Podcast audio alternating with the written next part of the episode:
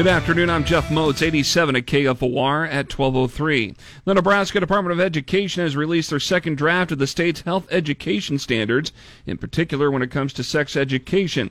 Commissioner Matthew Blomstedt said it's obvious that parents and communities need to be engaged in what these topics are about. Many of the the uh, goals within this are still there, but the goals are ultimately that we have a solid partnership with parents and schools, and and ultimately that conversations happens in that way. The second draft of the Nebraska Health Education education standards is up for you to review and provide feedback to the State Department of Education.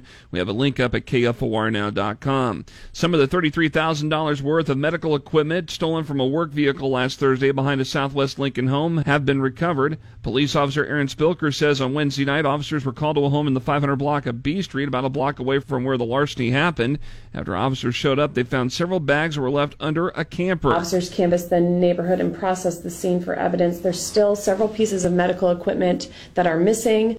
Of the 23 items, 15 pieces of equipment are still missing. A fire caused $250,000 in damage to a 2,500 square foot metal building early this morning at 148th and Pine Lake Road. The Lancaster County Sheriff's Office says the building stored flowers, chemicals, and freeze drying equipment.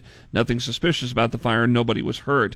If you are planning to head down to the Husker Football Fan Day this evening at Memorial Stadium, there are a few COVID 19 regulated guidelines to keep in mind. You can find them up at KFORnow.com. Gates open at 5:30.